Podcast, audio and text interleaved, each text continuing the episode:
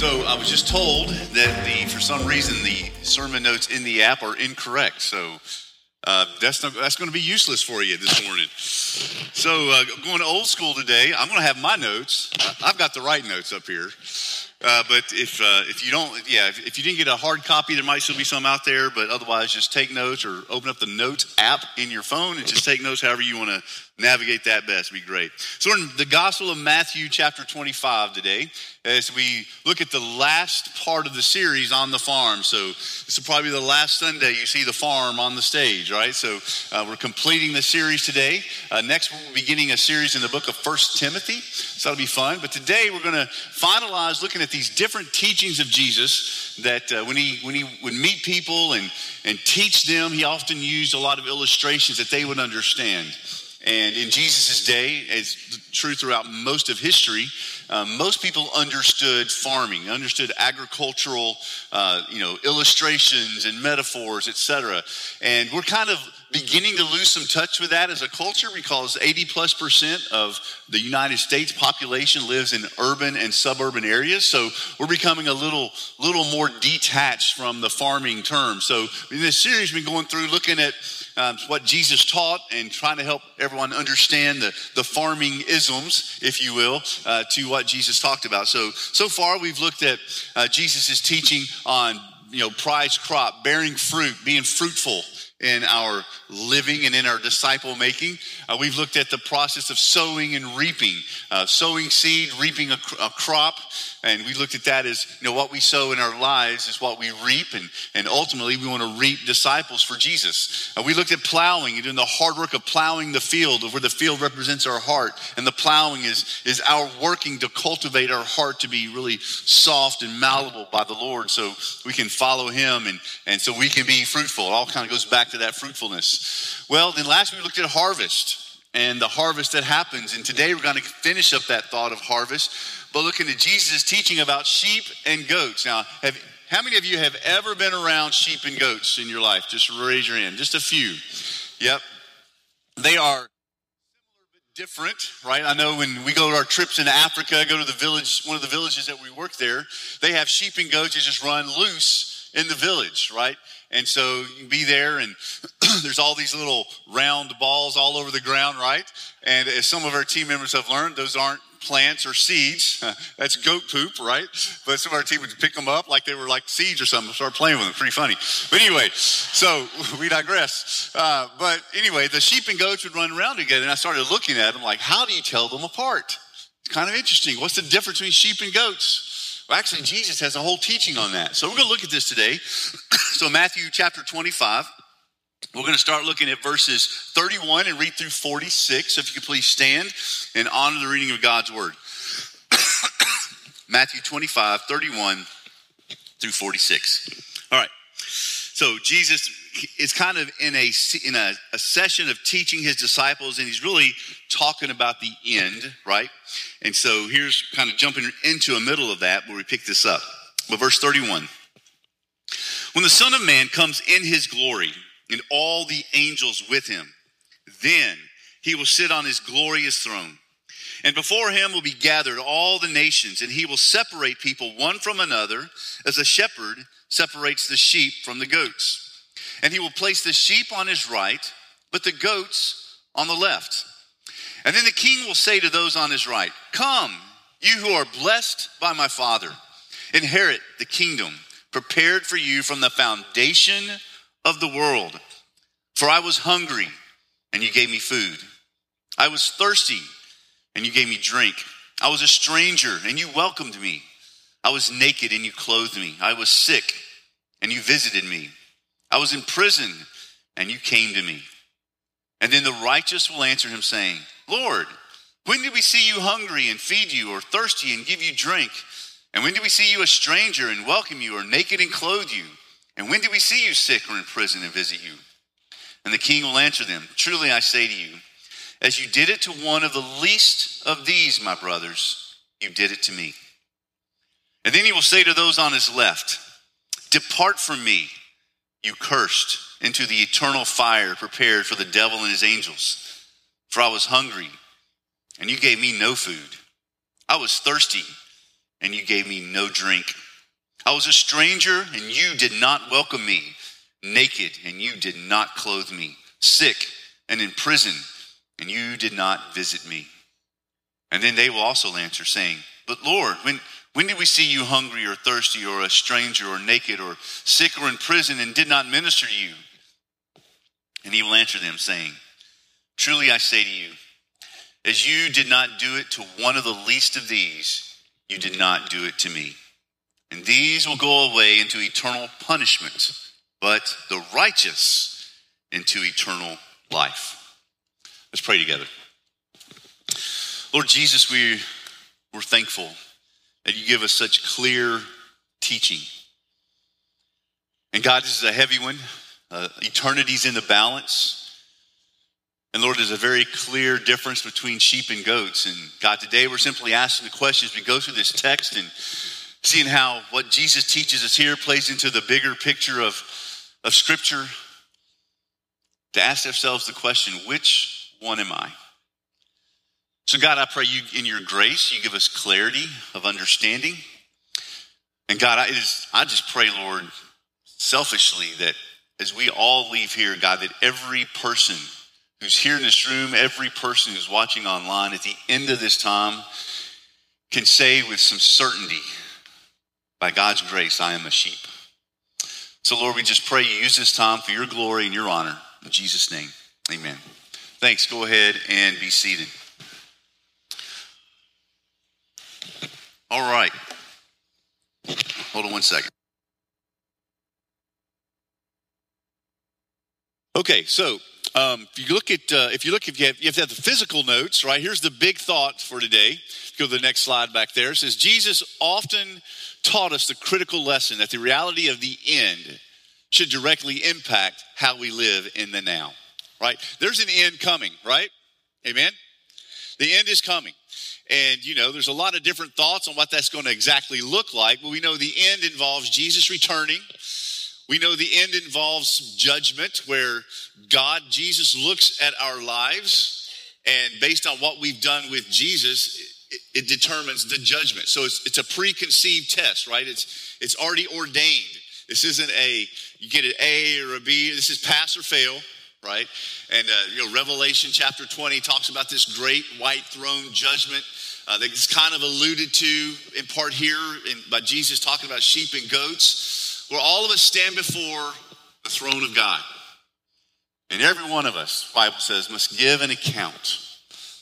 For those who are believers, who are saved, who have trusted in Jesus Christ as Lord and Savior, who have embraced Him fully as God the Son, the Lord, the King of the world, the King of the universe, who reigns on high. For those of us who have already submitted and yielded our life to Him, you know, that judgment is simply for the basis of rewards.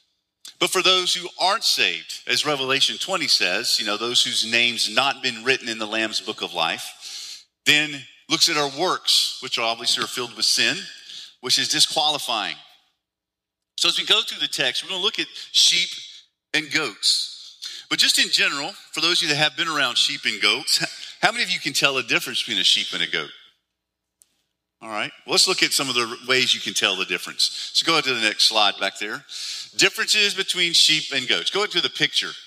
Well, yeah, here's the seven things you can tell. Here's the seven differences. We're going to look at these in a picture in a minute. I'm going to explain each one of these. The type of coat, their tail, the upper lip. it's kind of funny. Uh, how they forage, you know, how they eat. We'll look at that. Their temperament, their horns, and the issue of copper. It's going to be a weird one. But go ahead and go to, the, go to the picture. So here we go. Got them up here. Sheep versus goat. So the first is a type of coat. Obviously, sheep have wool.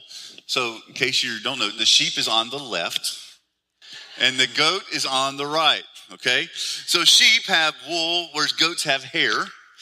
Um, their tail, sheep tails point downward, goat tails point upward.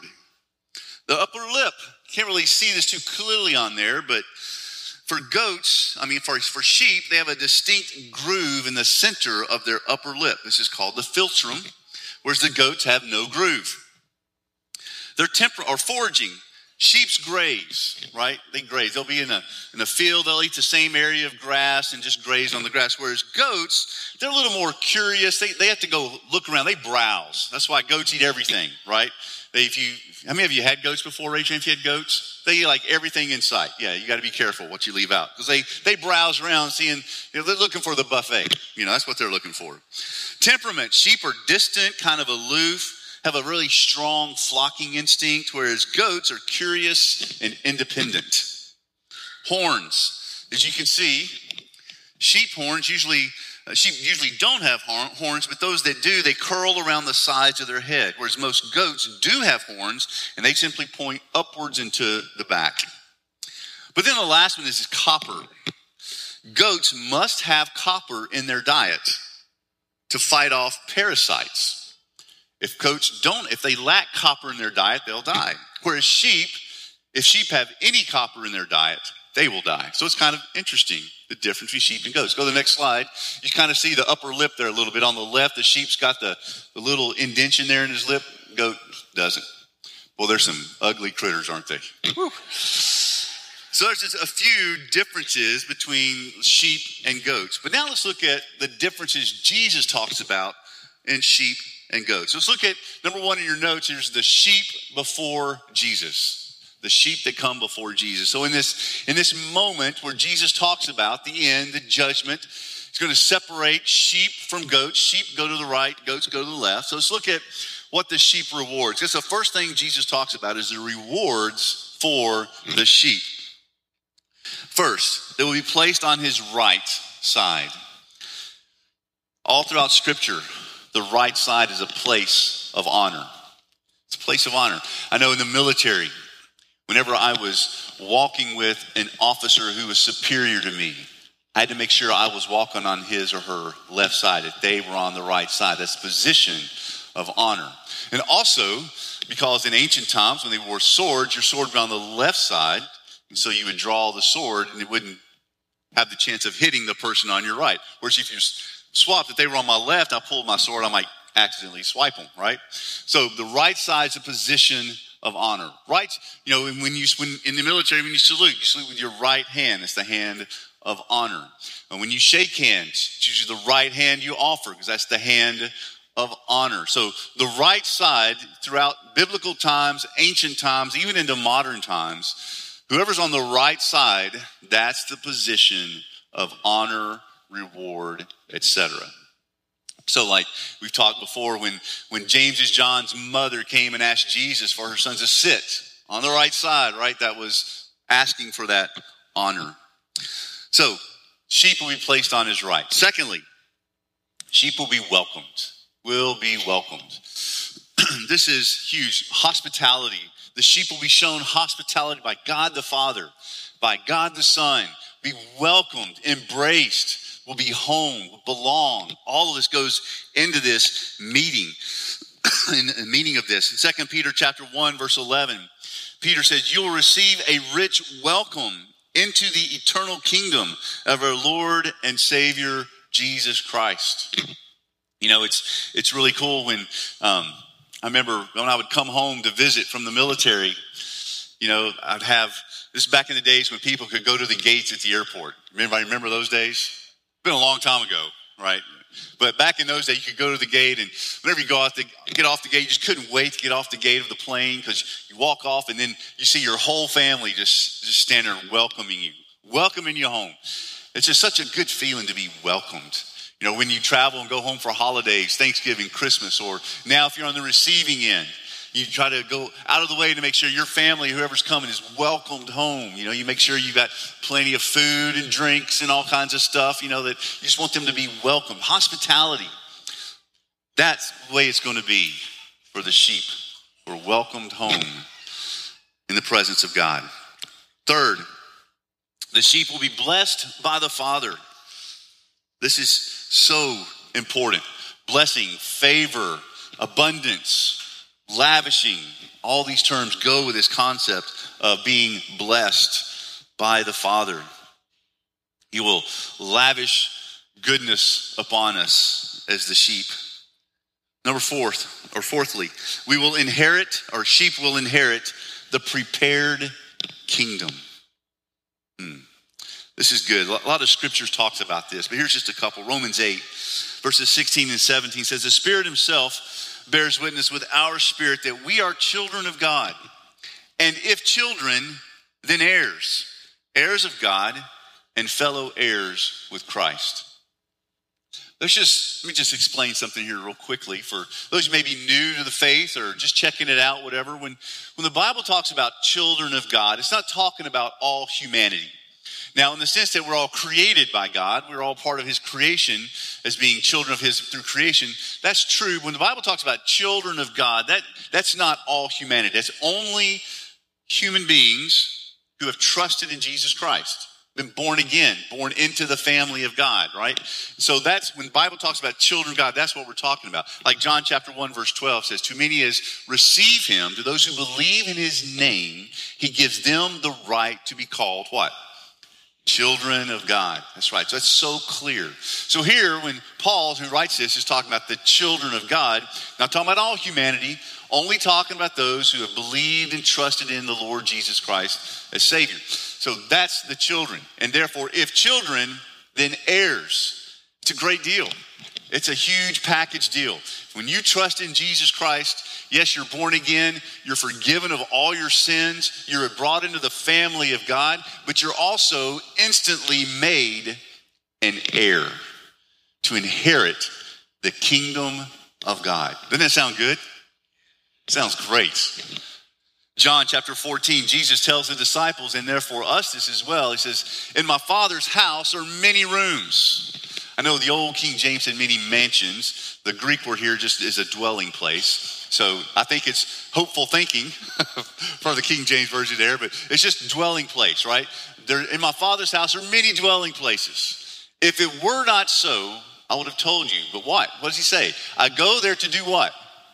Prepare a place for you. Wow. When we get there, we don't have to worry about building it. We don't have to go find the lumber. We don't have to pay the bill for the, the screws and the nails and the carpet. We don't it's all going to be ready. It's waiting for us as part of our inheritance in the kingdom of God. All this is promised, guaranteed to the sheep. Well, secondly, let's look at the sheep's lifestyle. So, those are the rewards that Jesus promises the sheep. And according to scripture, can Jesus, who is fully God, can God lie? No, the Bible says it's impossible for God to lie. He will never, just say never, he will never lie to you. Isn't that comforting? Never lie to you. People, yeah, we lie to each other.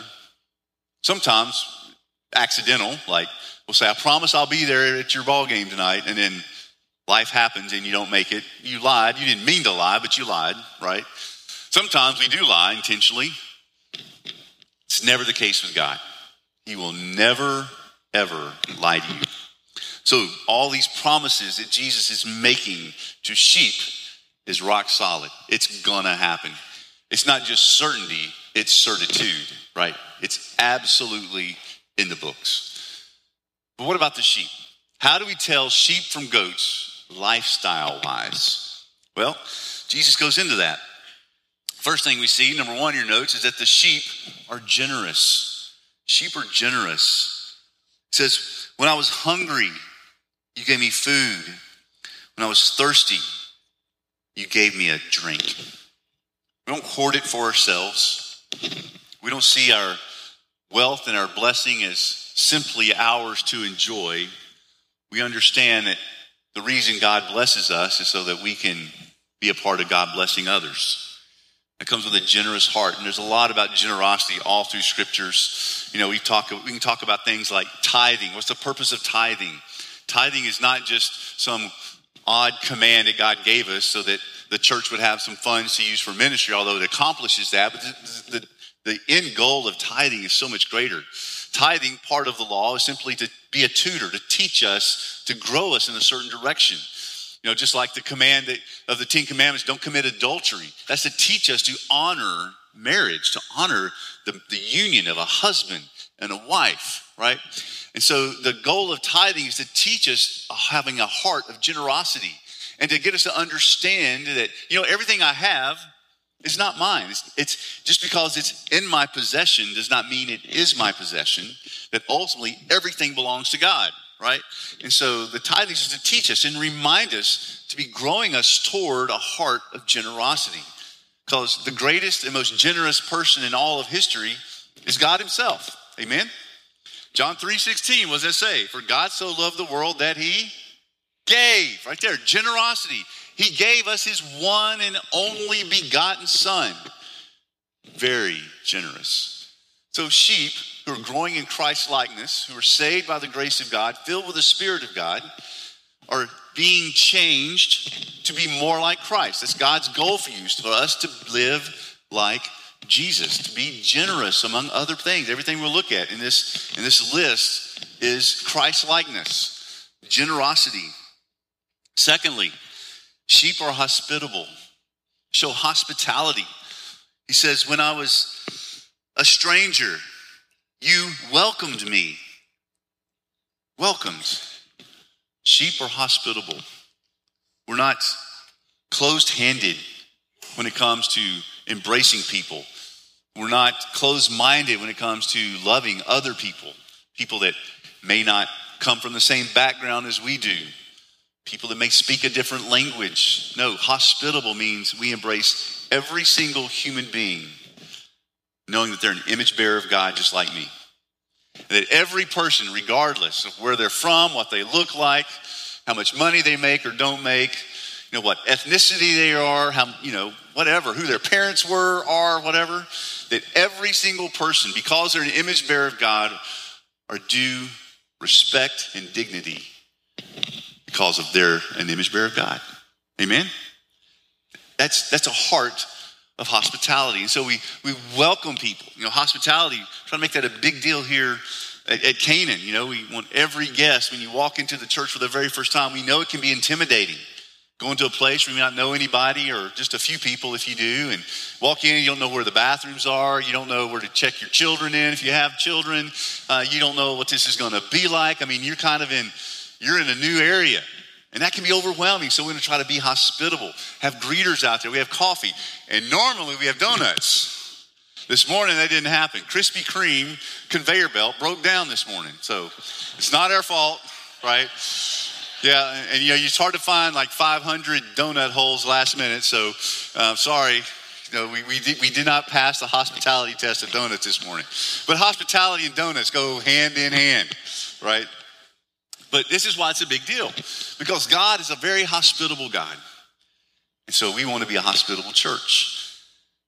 Our homes should be beacons of hospitality, whether we're welcoming neighbors over or our kids' friends over, should be a, should be a center of hospitality. That's what sheep do. We help the stranger, we welcome them. Third, letter C, or yeah, number three in your notes under lifestyle sheep are compassionate. I was naked, you clothed me. I was sick, you visited me. I was in prison, and you came to me. Compassion. The last one we talked a little bit about compassion, and it's when there's kind of a, a pain in the bowels. It's like it's when you're so moved and so you feel someone else's pain or their situation to the point where it stirs you to a point where you have to act. You can't just you can't just sit back like we said last week. You can't just sit back and say, "Well, bless their heart," right? You, you have to engage. You have to do something. You have to be a part of a solution, be a part of helping, be a part of ministering to. Just to sit back and do nothing, it, it, it's an impossibility when your compassion is stirred. That's what sheep do. Sheep are generous, hospitable, and compassionate.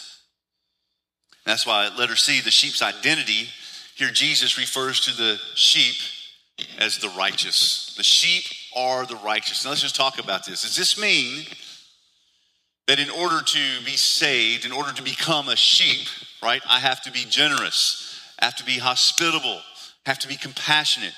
No, notice that these creatures don't all of a sudden become sheep because they're doing these things, right? They're doing these things because they are sheep. So our nature drives our actions, not the other way around. Our actions don't determine our nature. Who we are, right? Who you are is what determines what you do, what you're able to do. So some of you were born with certain natural talents. You know, some of you are born musically gifted. You know, Jennifer is an amazing vocalist, right? She was just born with that. You can't learn that. You, you can learn, you can train your voice to a certain point, but if you just don't have the talent, you're just never going to get there, right? She was born with that. So, out of her nature, with what God made her to do, she's able to do. Does that make sense? Well, when it comes to being a sheep, right? God makes us a sheep. The moment we're born again and saved, right? Then we become a child of God. In this metaphor that he's using, a sheep.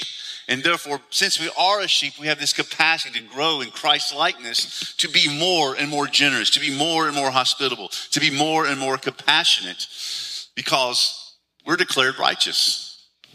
So, if you're honest with yourself, you know, you may look at your life, your lifestyle, decisions you make, things you've done in the past 24 hours, and you may, may come to the conclusion, I don't feel like I'm very righteous. Am there with me? Right? I don't don't think I'm a very righteous person. You know, I, I can be selfish. I can be self-seeking. Sometimes I'm not always as generous as I should be. I'm not always hospitable as I should be. We go through this, right? But here's the thing when it comes to your standing before God. The moment you're saved, the moment that you're born again, God declares you righteous because this amazing thing happens to what Jesus did for us on the cross. This is called uh, the great sub, uh, the substitutionary atonement, where Jesus became our substitute. Jesus became our unrighteousness for us, where he then received the justice and wrath of God that our sin deserves in our place. In other words, our sin imputed to him.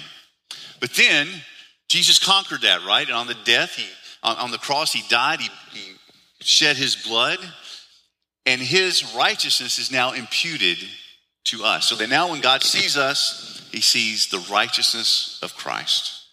And now we're to grow in that righteousness. So because we are considered righteous, we are therefore considered sheep. And therefore, because we're considered sheep, his spirit was in us, grows in us to enable us to do these things, being generous, hospitable, and compassionate.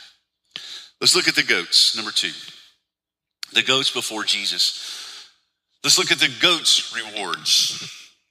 First, they're placed on his left. Placed on his left. In most cases, the left, if the right's the position of honor, then left is dishonor, right? If you ever go to Middle Eastern culture today, or any really Islamic culture, never, say never, never offer your left hand. That is a sign of dishonor, right? Um, it's, the unclean hand. I'm not going to unpack that now, but it's the unclean hand. Um, yeah, left is not good. Right is honor, left in most cases, is the place of dishonor. Secondly, they'll be cast out. So the, the, the sheep are welcomed, the goats are cast out. Reminds us of other passages. It's not on the screen or notes, but like in Matthew chapter 7, Jesus anticipates a conversation that will happen probably at the same time during this judgment, during the separating of the sheep and the goats. And he says, Jesus says, Not everyone will, who says to me, Lord, Lord, will enter my kingdom, but only the one who does the will of the Father. He says, Many will say to me that day, but, but Lord, did we do this in your name or that in your name, like cast out demons and perform signs and wonders? Jesus says, I will look at them plainly and say, Depart from me, you who practice lawlessness, because I never knew you. Depart casting out. That's serious. Goats are cast out. Third, be cursed by the Father. And the curse of the curse of God is, is just the judgment, the condemnation, the casting out. Romans 8 1 says there's no condemnation for those who are in Christ Jesus. Beautiful. Again, because we have Jesus' righteous standing within us. But those who don't are on their own merit. That's a goat. And what awaits him, number four in your notes, will inherit eternal fire, according to Jesus' words here. Eternal fire. Verse 46 eternal punishment takes place.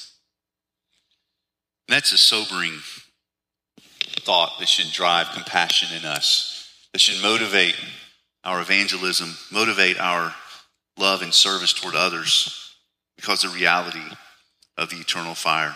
Let's look at the goat's lifestyle. It's not going to be rocket science here. It's just really the opposite of the sheep, right? The goat's lifestyle is filled, number one, the goats are greedy. Goats are greedy. It's always about them. Secondly, goats are selfish. They're closed handed, thinking of only themselves and how they can get better, thinking only of their own ambitions and where they want to be in life. And this leads to number three goats are hard hearted. Jesus unpacks it, says, You did not give me food or drink. That's greedy. You did not welcome me as a stranger. That's selfish. You do not clothe me or visit me. That's hard hearted. Just a, I don't care about people. That's the lifestyle of a goat. And according to Jesus, what's the identity of the goats? They're the unrighteous, the ones who are still accountable, culpable, guilty before God for their sin, who have not had their sin imputed to Jesus, and therefore have not had Jesus' righteousness imputed to them. So let's just talk about, go back to the good news, the sheep. Let's talk a little bit more about sheep. Because number three, Jesus has a very special relationship with his sheep. Letter A, he is the shepherd. If you think about this analogy Jesus uses of sheep and goats, this is not the only place in the Bible Jesus talks about sheep. He talks about sheep a lot. He is the shepherd. John 10 11, Jesus says, I am the good shepherd. The good shepherd lay down his life for the sheep. Now, we, he calls us his sheep. And what do we know about sheep? Some are laughing. Yeah, we're, sheep are not the smartest critters on the farm, right? We need a shepherd. Short video clip just to show you how brilliant sheep are. So go ahead and let's show the video.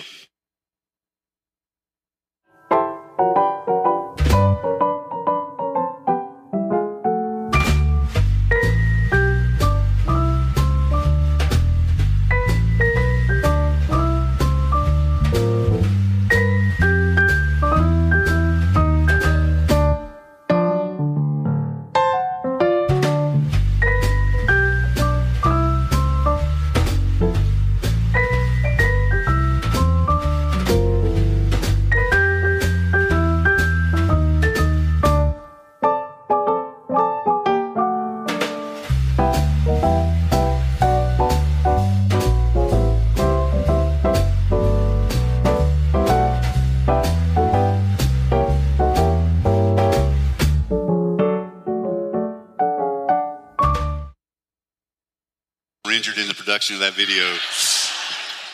Can't say that with certitude, though. Yeah, we're not smart creatures.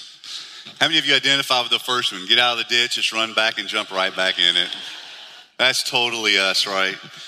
Yeah. But thankfully, like this, unlike the second video, the sheep gets out of the water ditch, runs back into it.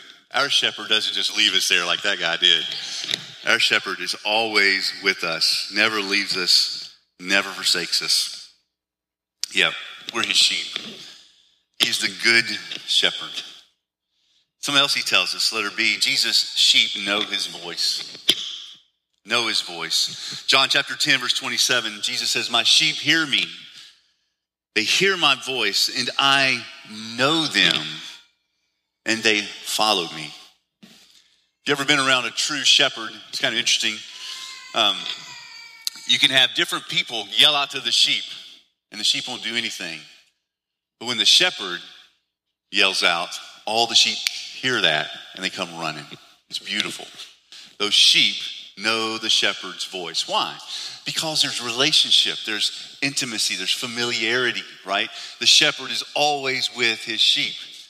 How many of you have that person or persons that is you can they can call you on your phone, and as soon as you, as soon as you answer, you hear their voice, and you immediately, if you don't have caller ID, you immediately know who they are. You might have people like that, right? They call you like, oh, I, you know their voice. Why? Because there's relationship there. There's familiarity. There's been that closeness for some period of time. There's just there's just that awareness. That's what we have with Jesus. You know, elsewhere Jesus says the reason you don't hear my voice is you're not of my sheep. That's scary. But Jesus says his sheep know his voice. And letter C, Jesus secures his sheep. If you're a sheep of the good shepherd, Jesus, you're as safe as safe can be in his hands. Your eternity is safe. Look at what Jesus says in John 10. John 10 is a lot where Jesus talks about him being the shepherd and shepherding. John 10, he says, I give them, talking about the sheep, I give them eternal life, and they will, what? Never perish. Again, say never with me. Never perish and no one will snatch them out of my hand. Secure. My Father, who has given them to me, he is greater than all. And so no one is able to snatch them out of the Father's hand. So notice that. Jesus first says, No one can snatch them out of my hand. And then Jesus says, No one can snatch him out of the Father's hand. Some people are probably confused. Well, which hand am I in? And Jesus clears that up. This next verse I and the Father are one. So if you're in the Father's hand, you're in the Lord Jesus' hand. And no one's stronger than the Father, no one's stronger than Jesus, so no one can pry his hand open to pluck you out. That is secure. So if you're a sheep, if you've had that moment in your life when you've trusted in Jesus Christ as your Lord and Savior, when you hear what Jesus says when he says things like in John 14, 6, I am the way, the truth, and the life. No one comes to the Father except through me. Later on, the Apostle Peter says in Acts chapter 4, verse 12, says, For there is no other name given among men through which we must be saved only through Jesus. When you've realized that, and you've had that moment, you've confessed Jesus is the Lord of your life and surrendered your life to follow Him. At that moment, all those things happen I mentioned earlier. You're forgiven, you're, you're born again, you're adopted in the family of God forever. You become that sheep. And all these promises then are for you. It's a beautiful thing. And we do nothing to earn it, we do nothing to deserve it. It's all about the grace of God. But once you're His sheep, you are his sheep forever. And he's got you in his powerful hand. And no one, just say no one, can pluck you out. Isn't that good news? Some people try to say, well, I can pluck myself out. You're, you're someone. And you're someone. And he says, no one. So that would include you. It's beautiful truth. The power of the Lord's salvation, the power of God, and the benefit of being a sheep. So, when Steve Neff prayed, he asked the question Which one are you? Let's all stand together. We're going to go into a time of prayer and response. I'm asking our prayer counselors if you'll go ahead and, and come down. Going to end our service time here just by this time of prayer where if you've never trusted in Christ, this could be your moment. You know, the Apostle Paul pleads, says, Let today be the day of salvation. Now is the time. This is the day for salvation. So maybe it's a great time for you to come and just talk to one of our prayer counselors who'd love to pray with you um, as you trust in the Lord Jesus Christ. Maybe you have other things going on. Maybe there's someone in your life who you know is not a sheep yet. Not part of God's family, and you want to Pray for them that they would come to know the Lord Jesus Christ as Lord and Savior. So this is a time for you to bring your concerns, your, your needs, and let these people just minister to you, pray with you, pray for you, listen to you as you pray. Such a powerful time. Because the Lord's here with us, and He wants to see great things happen in your life. Great things happen in your life as you surrender and commit to following Him. I pray that that's what you do this morning. Let Him truly be, like the song we're about to sing, the King of your heart. Where you abdicate the throne of your heart and you yield it to King Jesus, who can rule your life a lot better than we can rule our lives ourselves. Let's pray together. Father, we give this time to you. Lord, just pray you use it for your glory. God, you know every one of us. Lord, you know where we are with you in relationship. You know what's going on in our life. You know the struggles we're having. You know our burdens, our concerns. God, you know our victories. Lord, I just pray in this holy moment that we're honest with you, honest with ourselves. And God, we begin by asking that question which am I? Am I a sheep or am I a goat? And God, what an awesome moment when we realize that we need you. We respond by calling out to you to save us. And God, you're always faithful to answer that call. You even tell us in Romans 10 13 that everyone who calls on the name of the Lord will be saved. So, God, I pray for anyone here watching online, if they're not in a relationship with you yet, that God, it begins today. God, I pray for others who